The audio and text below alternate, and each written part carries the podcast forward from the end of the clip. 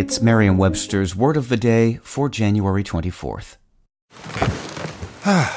the comfort of your favorite seat is now your comfy car selling command center, thanks to Carvana. It doesn't get any better than this. Your favorite seat's the best spot in the house. Make it even better by entering your license plate or VIN and getting a real offer in minutes.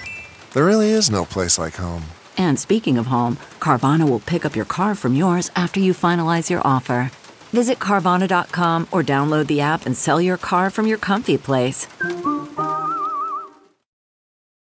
Today's word is capitulate, spelled C A P I T U L A T E. Capitulate is a verb.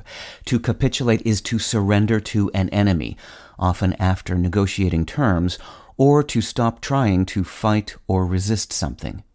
Here's the word used in a sentence from ESPN United Kingdom by Sophie Lawson.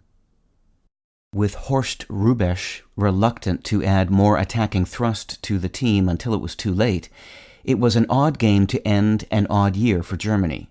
But you have to give credit to Wales.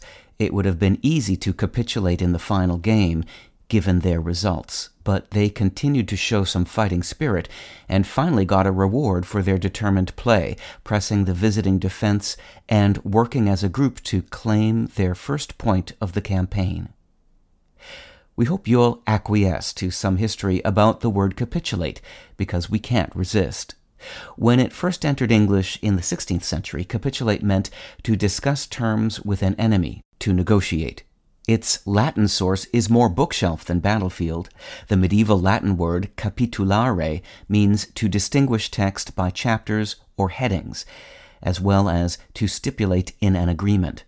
The original negotiate sense of capitulate is now rarely heard, and today capitulate typically stresses surrender, whether to agreed upon terms or in hopelessness before an irresistible opposing force as in team owners capitulated to the demands of the players' union. With your word of the day, I'm Peter Sokolowski.